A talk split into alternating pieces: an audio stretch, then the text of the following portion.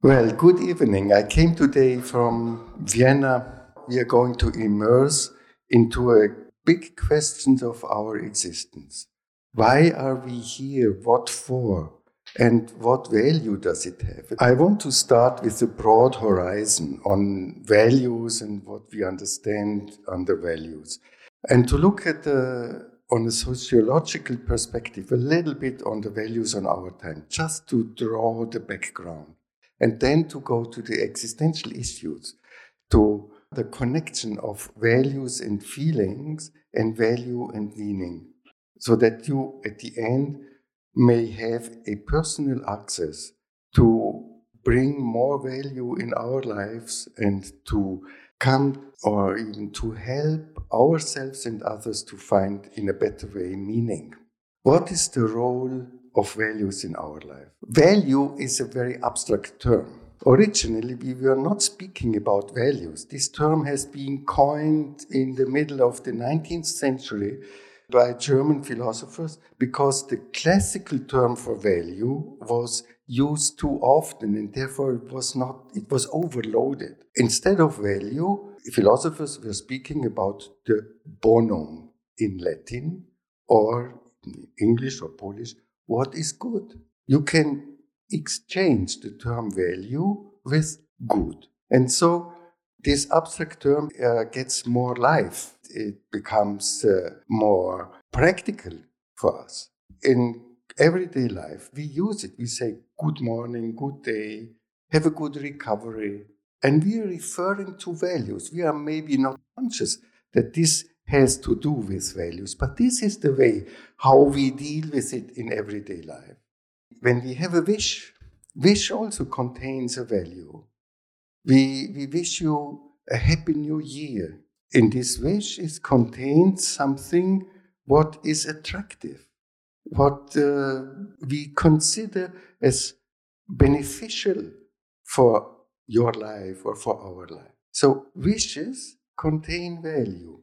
We will see later on. Meaning also and will also contains value, but already wishes have the value inside.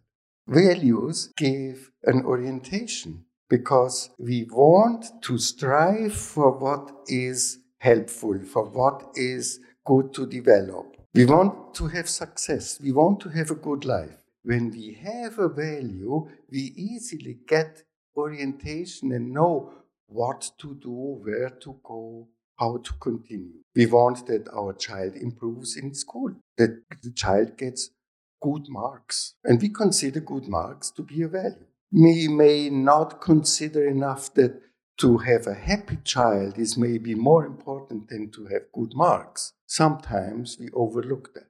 This is also an, an issue. To what are we oriented? What do we consider as being good? The great existential question is what is a good life? What do I consider to be a good life? Do I have a good life? What is good life for me? What would I think? What do I expect? What is in my life lacking to be a good life? Maybe this is already a good life. I have four children when I see the pictures when they were young and playing and sitting on their uh, wooden trains and, and playing, and I see the pictures now, I say, oh, this was such a happy time. And then I remember at the time, sometimes I was so stressed. I could shoot them on the moon when they didn't eat what was cooked, when they were struggling with each other. But this is good life to shoot children sometimes to the moon and to know I love them. Human life is that way. It's not an ideal life, it's a realistic life. And in the realistic life, also pain takes part of this life. And only, no, many people, as I did also, uh, only through a distance, it looks like this was a good life when I don't feel the pain anymore of that time. Look at the situation now. Maybe this is a good life, what I have. Stefan Zweig, the Austrian writer, once wrote a phrase, a very wise phrase. Most people are happy, but only few know about. Maybe I'm more happy than I'm aware. this is at least a good question to go with and to have a closer look on the own life. What are the values in our time? There are big horizons. We speak about uh, value pluralism, the value shift. Uh, uh, we, we speak about freedom of opinion and maintenance of health and care for the sick. These are societal values. Uh, the education of the youth is considered in all societies as a big value. We have good schools. Nowadays, climate is a big value. You know, we fight for it and make demonstrations today in 170 cities in Europe. And we have new values we look at. The new values like uh, freedom of abortion, or free life for homosexuals and even partnership and weddings for homosexuals or the, the question of immigration of uh, integration of uh, uh, people who are leaving their countries and want to come to live in our countries the abolition of death penalty also a big issue and in this context we have norms values customs, rights, taboos, sanctions, all this has to do with values or customs. We are used to, to go to the church on Sundays. It's a custom. And it is a value. If I don't do it, I feel somehow awkward when I'm accustomed to it. And we have rights and taboos. Don't speak about uh, the grandmother's uh, difficult life. She doesn't want to hear it, so it is a taboo in the family there were investigations of changes, on changes of values in our society. It started with Ronald Inglehart in 1977. He published a first work where he spoke about the, the Western public has a big shift from on, on an overwhelming emphasis on material well-being and physical security towards a greater emphasis on quality of life. This was a great surprise. After the 50s and 60s, when, especially in Central Europe, people were rebuilding their cities and were working hard, and the, the materialistic values were on the top, the quality of life became more dominant in the society. And then Klages, a bit later, spoke about the change from this duty and acceptance values to values around self-actualization. During World War II and in, in, in Austria, in Germany, during that time, fulfilling duties was the top value. According to, to Immanuel Kant, fulfill your duty. In the 70s and 80s, it started to change duty is no longer considered in our societies as a big value. More value has to be yourself, to actualize yourself, to, to develop your um, capacities. Ulrich Beck finally spoke about the individualization. It became new with something that was never there around in our society that to be myself, to develop my individuality is a value in itself, to be independent. The liberalism, also in marketing and in business, but in private life, in families, the individualization became central. But on the other side, we also had the opposition, the, or the, let's say, the dark side of the development of this uh, change of values the society became more egoistic. As it became a society of claims. I want this, I need this, the state has to provide me with that, and my partner has to provide me with that, the school has to, to provide uh, personality development to the, to the scholars, not only to give information or teaching uh, issues. Pleasure became very central, a society of pleasure. And this egoism was called a society of elbows. On the highway, people were driving only on the left side. Even when they were slow, they didn't go right anymore. They, I am the one. When I was educated in my time, we were educated to be modest and uh, obeying and to be selfless. This was the, the goals in my, in my time in the 50s. But nowadays, people say we must educate our children to be capable to stand for themselves and to fight for themselves and their rights. And this is this more elbow mentality, which is stronger now in educational programs. This makes people a bit more ruthless, inconsiderate. Solidarity is suffering, and corruption has a good basis to develop. Some sociologists uh, lament on this decline of values and uh, they see in it a loss of the moral basis in the society, like a diminution of the bond of humans to religion, to church, to loss of virtues, and they claim for a turn to more authority and traditional values. And I think right now we are more in this fight than we have been five years ago. The traditionalist, the right power can become stronger, and right is always more for law and order, for the traditionals, traditional values. We had maybe too much freedom, too much uh, openness of of uh, our borders and European community and worldwide connection of economy and influences.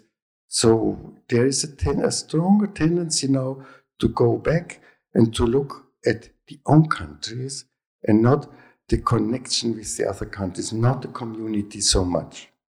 To summarize, it seems absurd, assured that in the 60s, 70s happened a great shift of these societal values.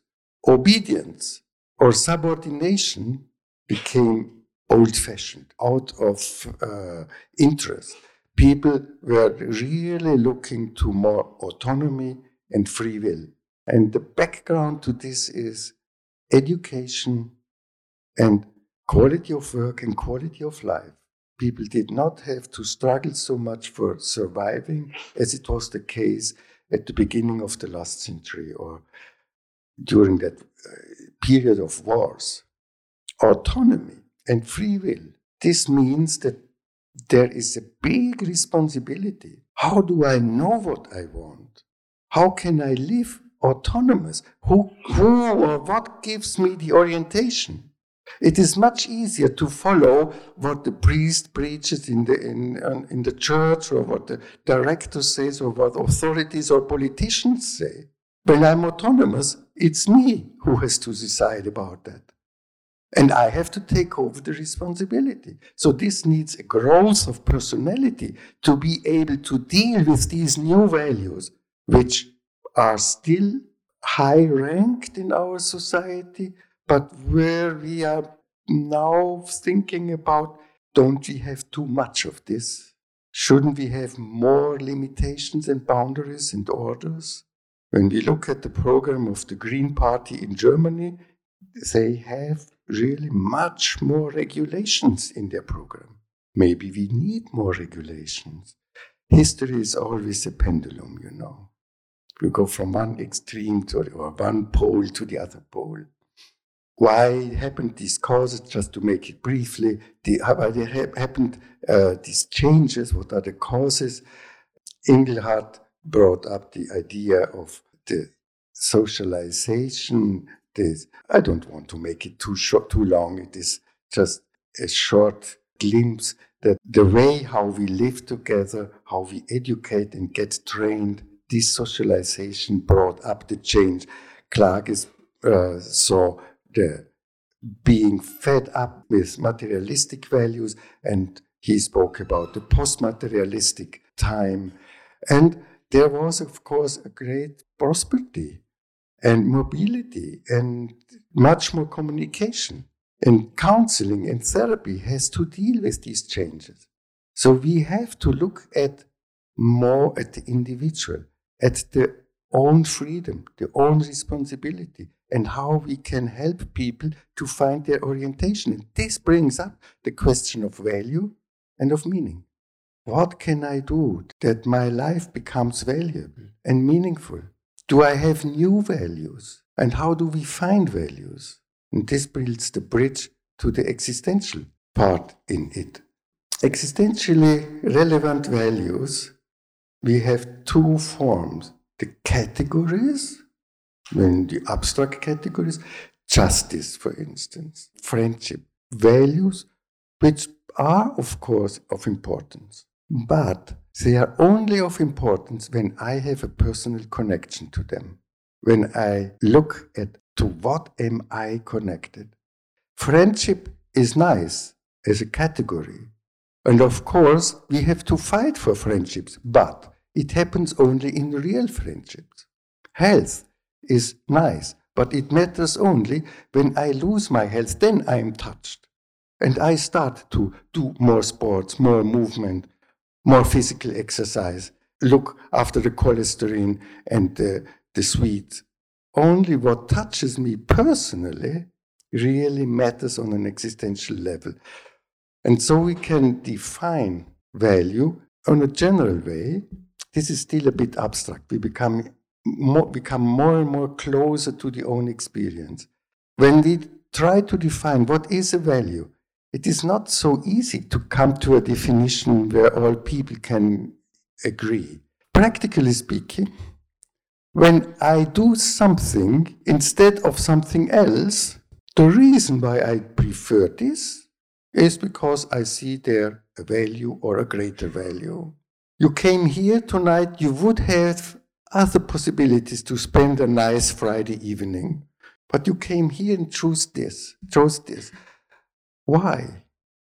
The reason why you did this, we can call a value. So, value is something which makes me prefer something and push back, put back something else. When I have coffee instead of tea, then coffee for the moment has a higher value for me because it tastes better for the moment than tea. Even in little things, it's the same structure in little choices or in big choices. When I get married with this person, this person has the highest value of all women in the world whom I know, or all men in the world. I pref- prefer this person to other persons, which does not mean that other persons are worthless. But for me, for my personal life in this situation, they have more value, or this person has more value. So, the reason of a preference. What is this reason? We say reason, maybe it's not even a real reason. Is it a thinking? Are these facts? Is it just because others do the same? Do I orient myself on what is usually be done? Or are there authorities who tell me what to do? The existential value has a specific connection. It is connected with feelings, with personal feelings. A value is something what is able to move me inwardly, to touch me. When I see the sunset, I'm astonished. I look at it. The sunset, something happens to me, then it has a value. When I'm occupied with something else, because I have to drive on the highway and I don't have time to look at the sunset and to immerse in the sunset and, the, and its beauty, the higher value is to survive in the situation when I'm driving on the highway. So the value of the sunset, I don't observe it. I'm not touched by it. I'm touched by what's going on on the highway. And I feel it needs my attention. And I prefer to look at the highway. So whatever I do, it becomes a value only when it makes movement within me, when it attracts me, when I'm touched, I feel closeness. In closeness, I am touched. In a distance, in the abstract terms like freedom or uh, responsibility or, or friendship, as we said before, these abstract terms do not touch. Therefore, they are not existentially relevant. They are not relevant on my actual decision. Smoking is harming my, my body. But as long as I only know it, it's not motivating me to stop it. We have this experience. Something must be done which touches me. Otherwise, it's not moving me in that way that I change my activity. When I have a problem with my partner, or my partner tells me, uh, let's speak about uh, how you deal with me all the time, and um, I'm not happy with this. When it doesn't touch me, it doesn't move me.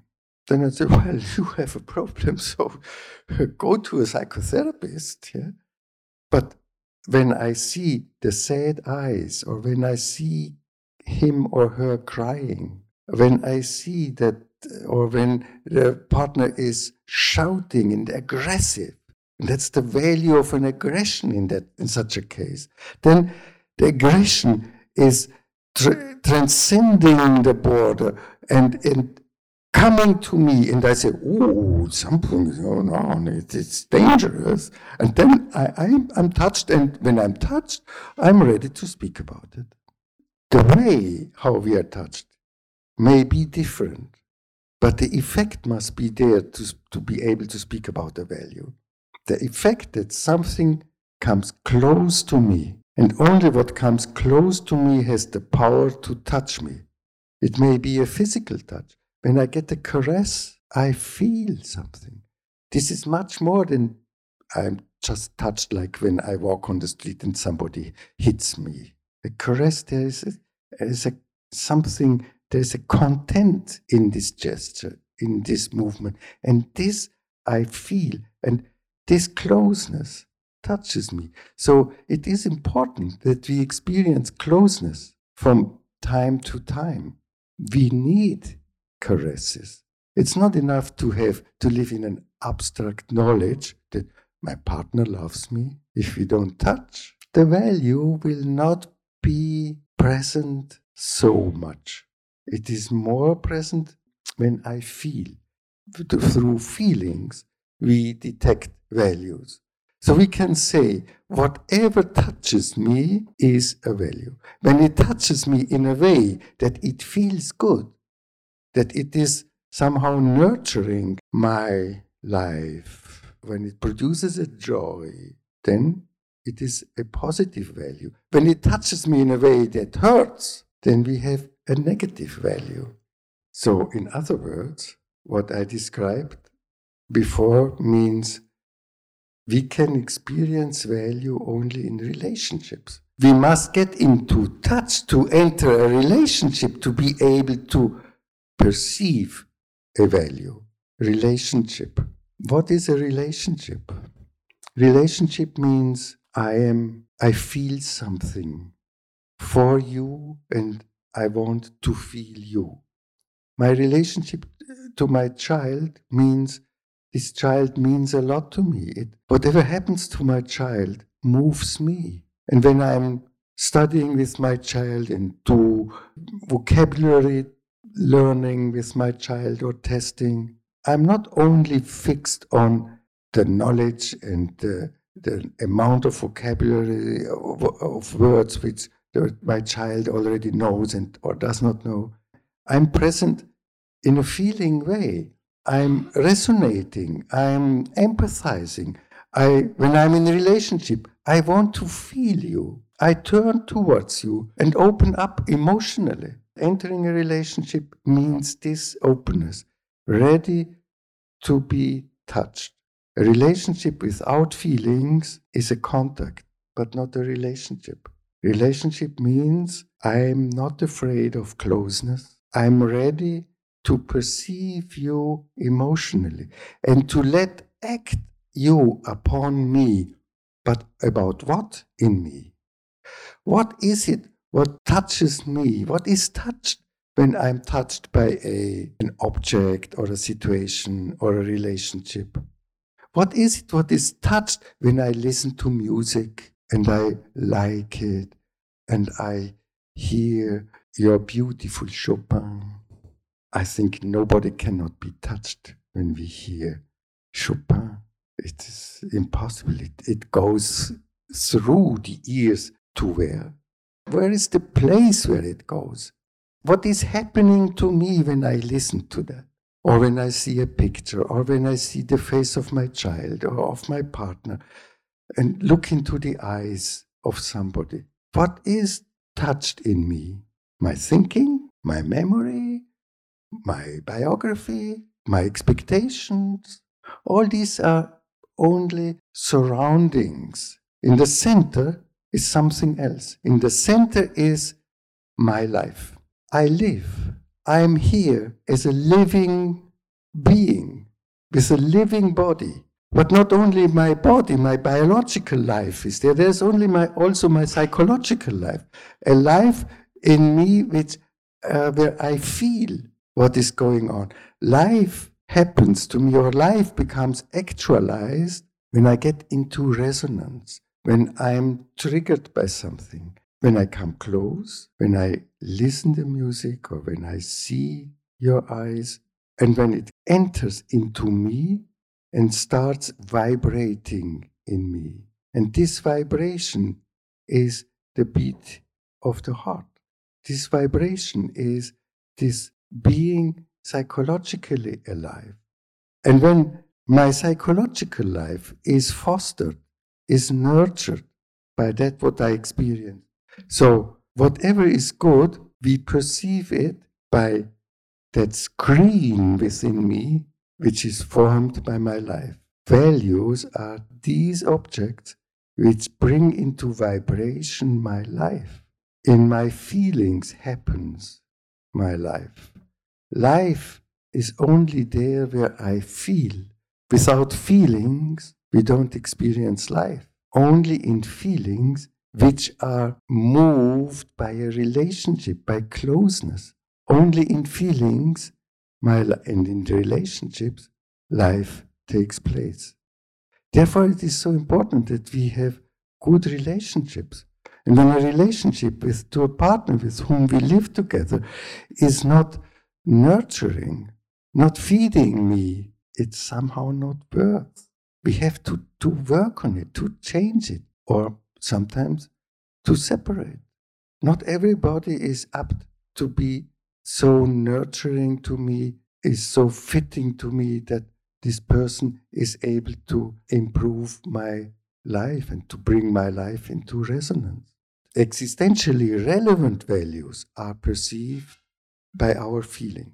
Feelings are much more than just a shadow of the, of the rational or of uh, the thoughts. Feelings are important because they bring in the connection to how it is for my life. And it is important that we nurture our life throughout our existence because without nurturing life, we become void, empty, depressive. Depressive people experience their life as not being good. The way how I live does not resonate with me. It does not give me so much that I prefer to continue life. So the depressive people, they don't connect very much with life anymore because life is not experienced, not felt, not perceived as being a value or so valuable that it is worthy to continue. Feelings, being touched by something, they produce an inner movement, this connection with life. In feelings swings life. When we go to the restaurant, we go there to have good feelings while we are eating. When we go to the cinema, we go there for experiencing feelings, not so much to just get information. When we meet friends, we go there to feel well when we are together, to get into resonance, to meet the other person again, and to be stimulated, to receive this richness, this value of being together with you, to spend good time and in a good resonance. So, in these feelings, our life swings we are much more occupied with feelings than we normally know in our Central European culture. This is certainly different in Africa.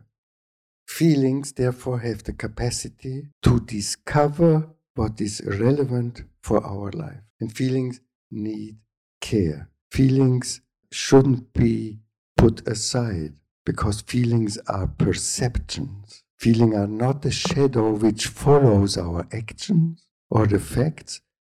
Feelings are like a sixth sense which perceives how relevant this situation, this object, this experience is for my life. If it is nurturing my life or detrimental for my life, inhibiting life.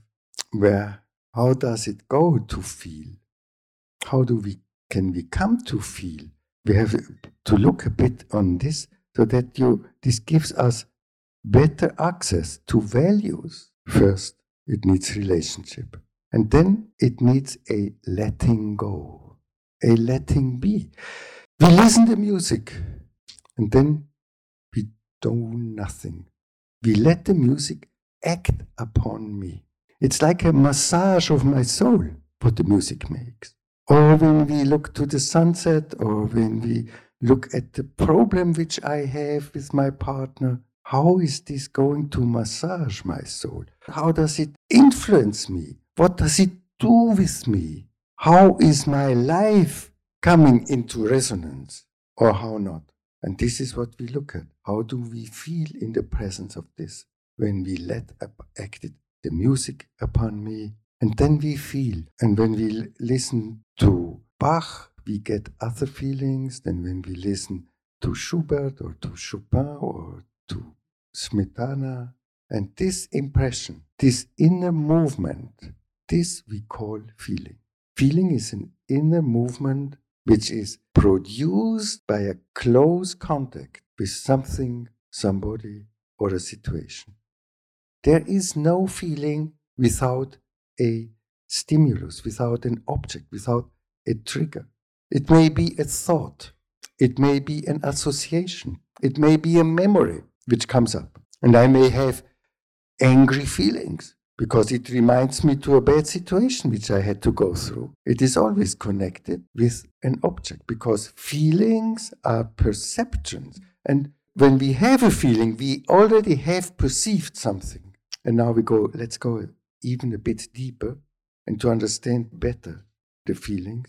There is the deepest value which we have is the is life itself. The fundamental value is this feeling which I have when I ask myself, how is it for me, the fact that I live? Is it good that I live?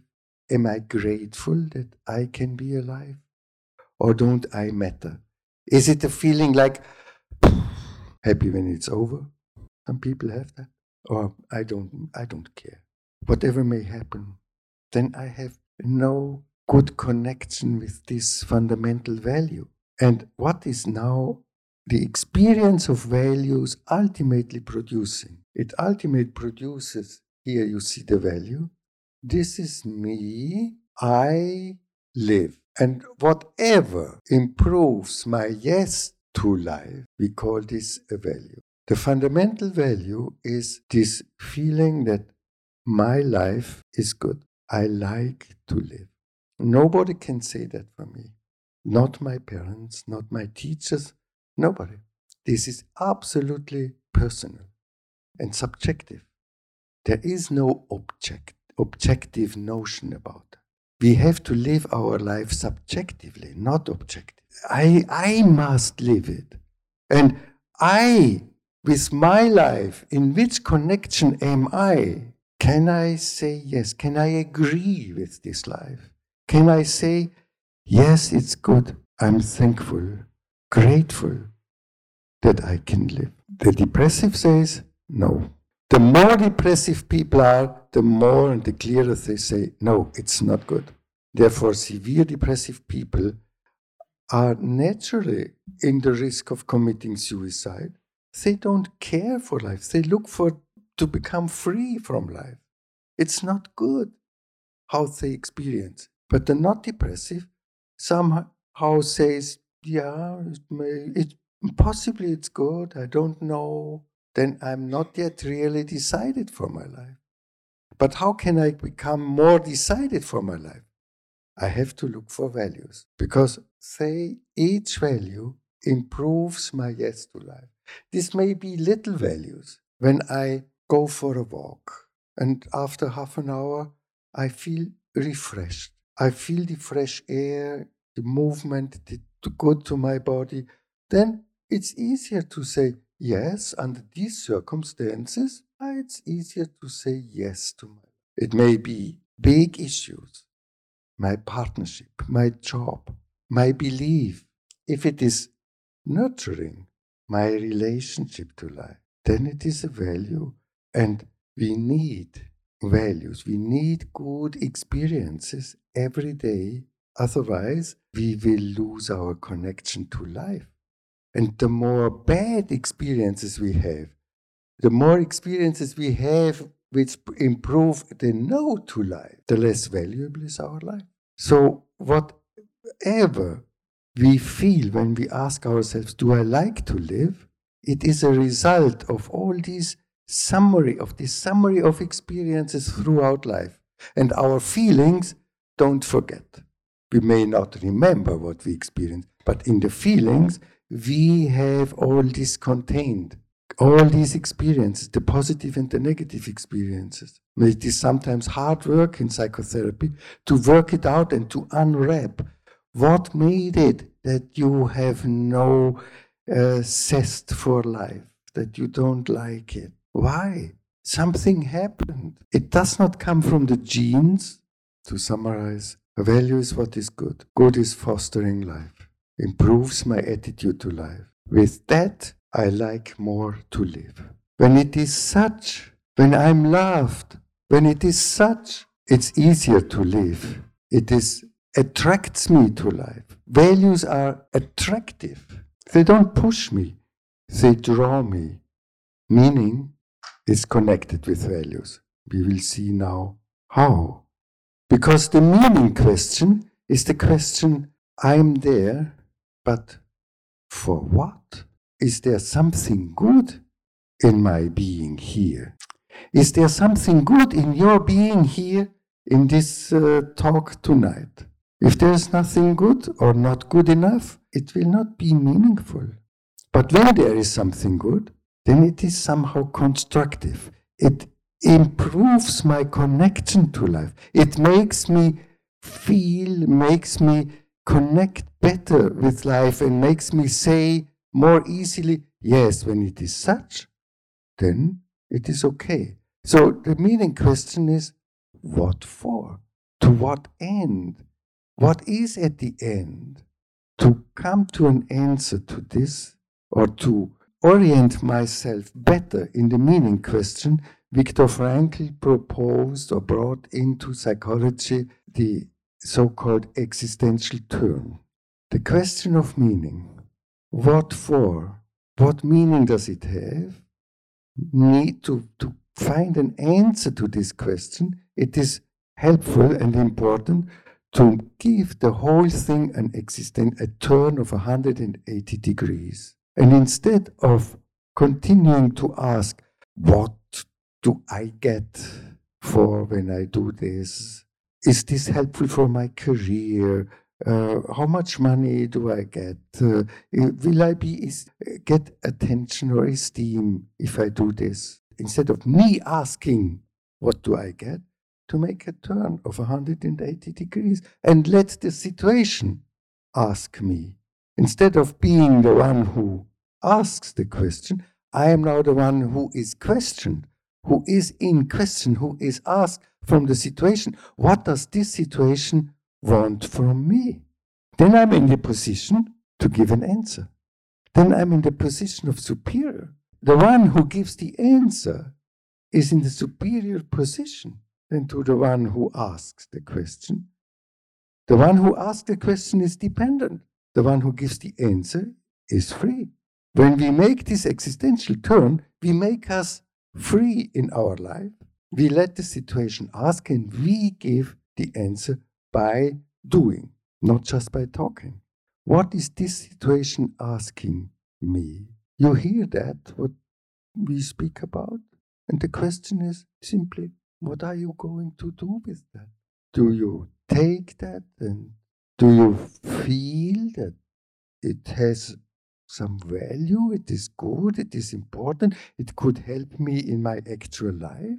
Could I take it that way and say, well, in that case, maybe I will speak about that with my friend, with my partner, or I will consider this when I am with my child or in the working place, or I will even ponder about it a bit more and make it a discussion or a talk with good friends because it is relevant. Can I make use of it for my question? Can I apply it? This situation, you hear that, and what you hear is asking you, and now, what am I going to do with that? How am I going to apply it? Do I think about clear, concrete situations where I could improve it? Work more on values, to enter more into contact, to re- into relationship, to speak about it, exchange it. Talking about personal issues is very helpful for oneself and most often for others. If we don't just lament on the things, but if we are searching and open and speak about our experiences, this makes relationships, family life much more personal than just talk about what is going on and what we do we have to do. So existential turn means what is this situation asking me? This is good for normal life, but it is especially very critical in difficult life situation. When we have to deal with a cancer, the question now is shouldn't be like, wow, what life will this be for me? What do I get from life now? After the divorce, what will be my life now? What do I get? Will I have pleasure or so? With cancer, I can't do my tennis anymore, and, and now is it worth living? This is the old type of question. The, after the existential turn, we look at it differently. What does this cancer want from me? This cancer, this life, this situation, what does my life want from me under such a situation?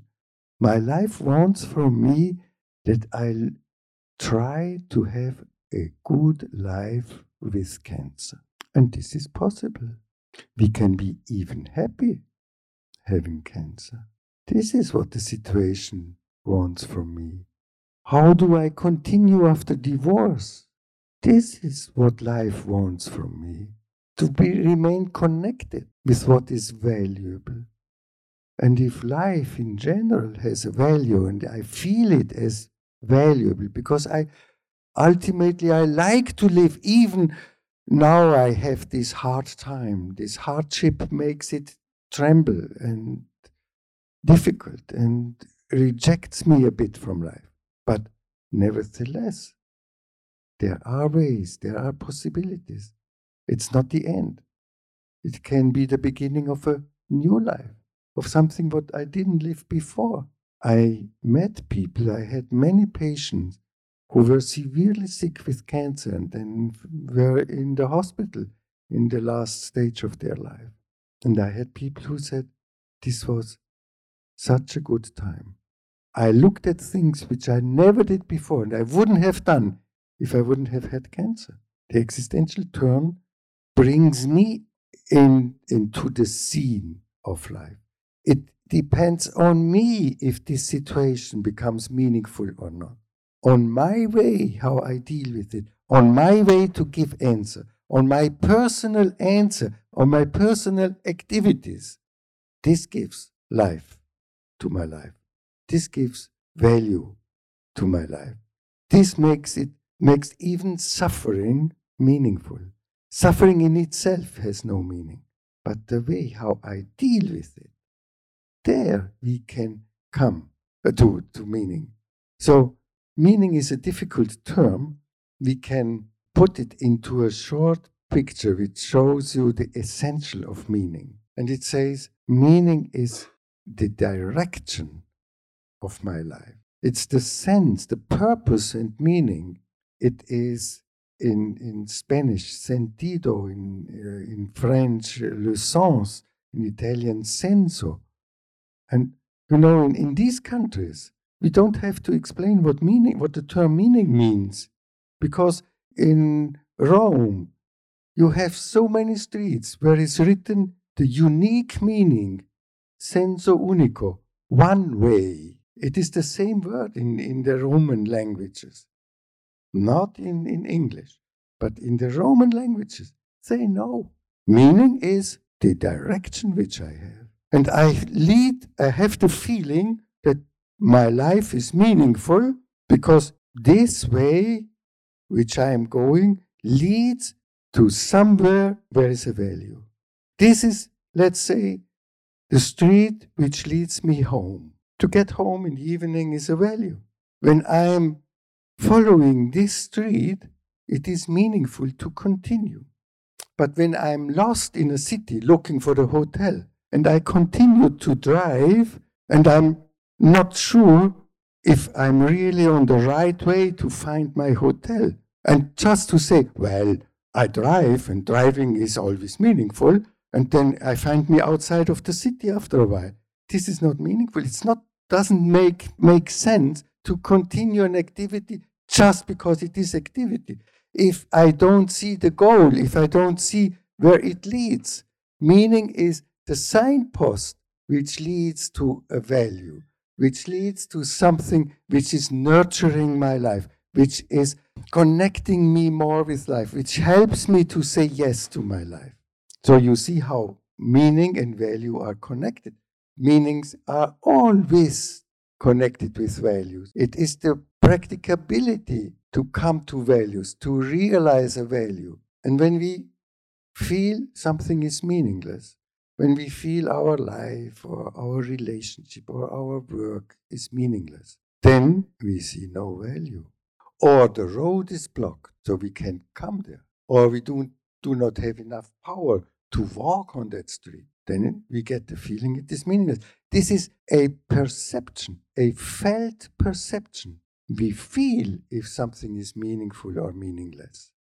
Because feelings are the capability to detect what is relevant for my life, for saying yes to my life. Whenever meaninglessness shows up, it tells me, don't continue this road.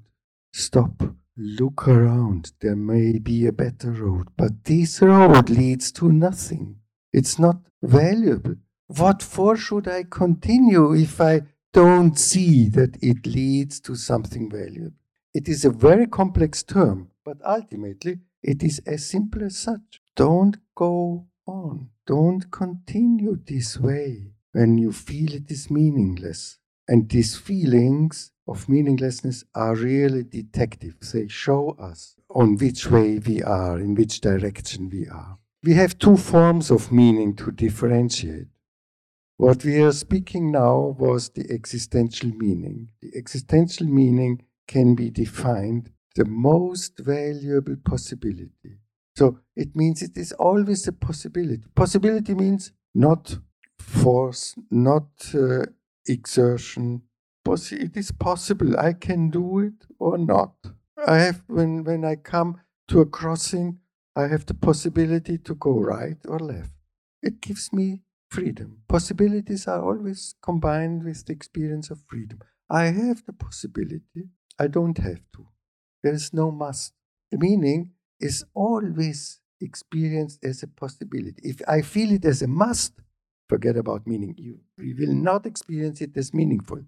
When somebody forces me, we will not experience it as free as meaningful. As long as I feel be forced, I must feel free. Otherwise, it will not be experienced as a meaning. A possibility, but a valuable, a possibility which is connected with a value, which this, this value, it is possible to come here tonight. You expect from the title of the presentation there can be something interesting for me. That's the value. Now you see, now you know if this was true or not, because there is always a risk, of course, in life. I, I get the, the advertisement, and and it promises me something, but if it happens or not, I don't know. It could be very disappointing.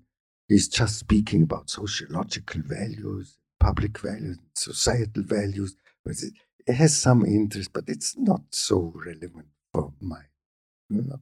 So, but if it meets that what I can use, what I can apply, then it may be meaningful because it was a valuable possibility, maybe the most valuable possibility for tonight. There are many other valuable possibilities, but the most valuable. This is the meaningful situation. In this given situation, given situation is tonight. Wherever I am, I am in a situation, I am embedded in context. The existential meaning follows the existential turn. The ontological meaning is the meaning of life. What meaning has my life? What for am I born? Why is there uh, are there wars? What meaning does the universe have? All these questions are philosophical questions and questions of religion. All religion give answers to this question, but psychology can't. Psychology can speak about existential meaning. But the overall meaning, the meaning of being, ontological means being, the meaning of being itself, the meaning why I am, this we can't know. We can have an inkling, a feeling. We can express something in art or see, get some answers in art. No human being knows it. The, this was this remarkable twist which Frankl made in psychology and brought in the existential turn. When these questions come up, either we find answers in religion or in philosophy or in art, or, or both, we should apply the existential turn and to make it practicable, feasible for us, to bring it into the dimension of the human being. The meaning of being, the meaning of life, is a divine dimension. This supersedes our capacity to know. This is transcendental. We can't grasp the answer of such an all encompassing question. But we can make it a turn and we can say, well, the meaning of being, I don't know. But the meaning of being here tonight and to look at what is life asking me by being here? How can I contribute? How can I become fruitful for myself or for others? This is the meaning of the situation. And somehow the meaning of the situation is connected with the being, meaning of being. But and we can hope that if I connect many, many situations, meaningful hours every day, many days, meaningful days, that we come closer, tangential, closer to the meaning of being itself, to the meaning, to the ontological meaning. But grasping, graspable becomes the meaning of being only in this situation here. And the meaning of being tonight in this situation, I hope you found an answer and thank you for your attention.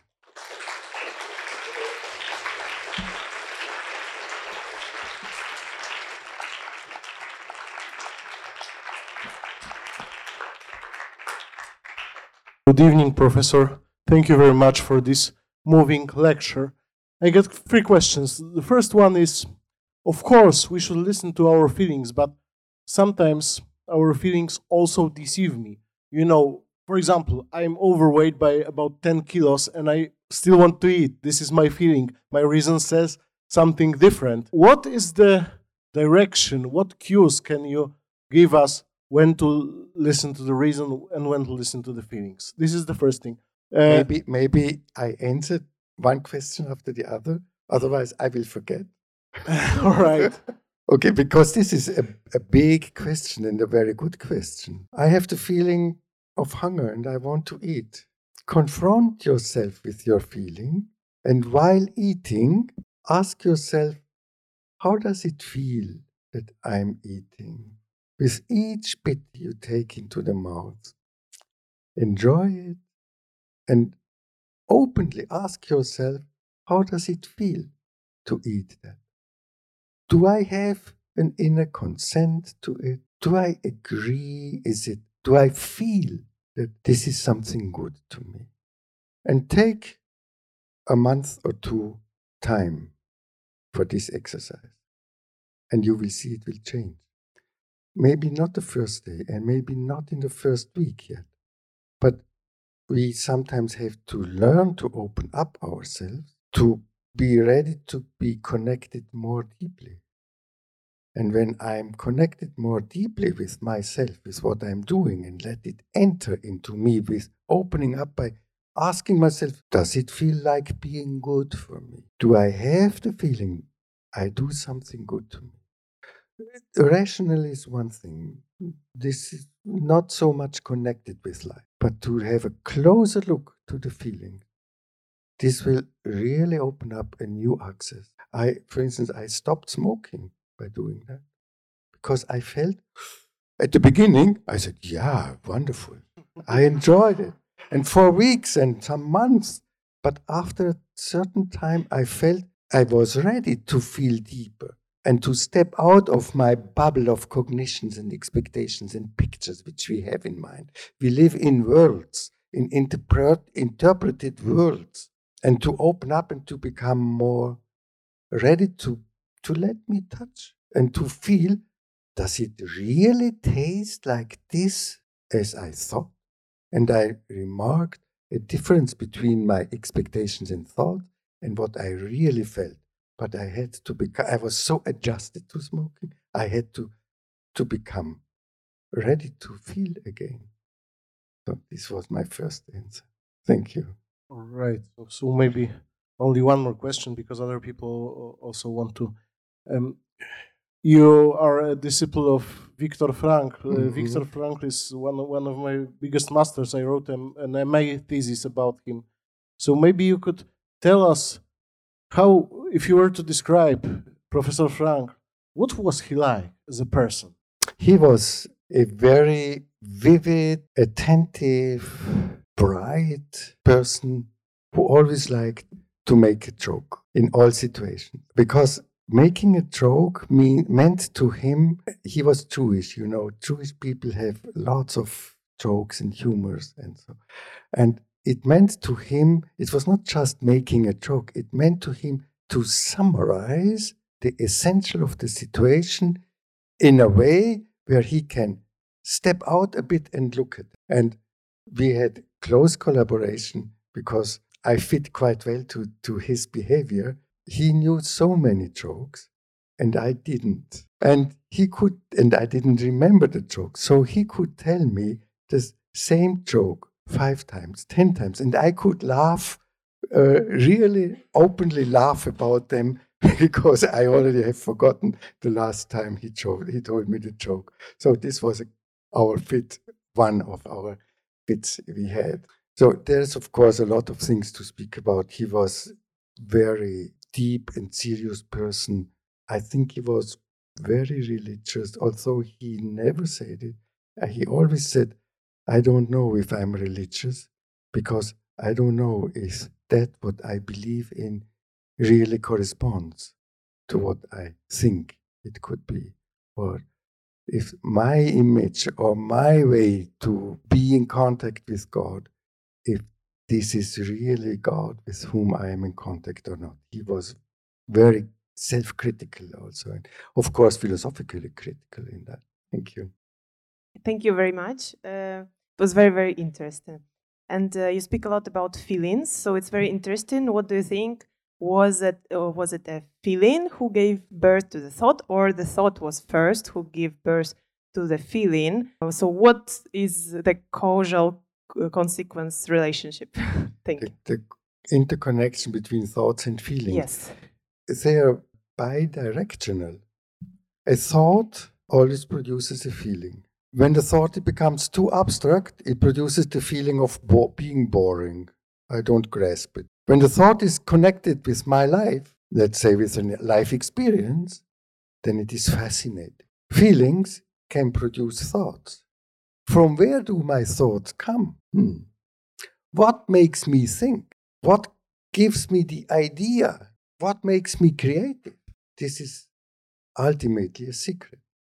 Thoughts come up out of the depths of my myself, my soul, my psyche, and feelings may contribute a lot and give the thoughts the living basis, the power, the ingredient. When I am in love, which is a strong feeling, we become so creative and we may produce poems. It flows out of me. And when I'm sad, I get totally different thought. I see the world through another glass. So both directions are going. This is a unity. Thoughts create feelings, and feelings create thoughts. Okay. Thank you. Thank you.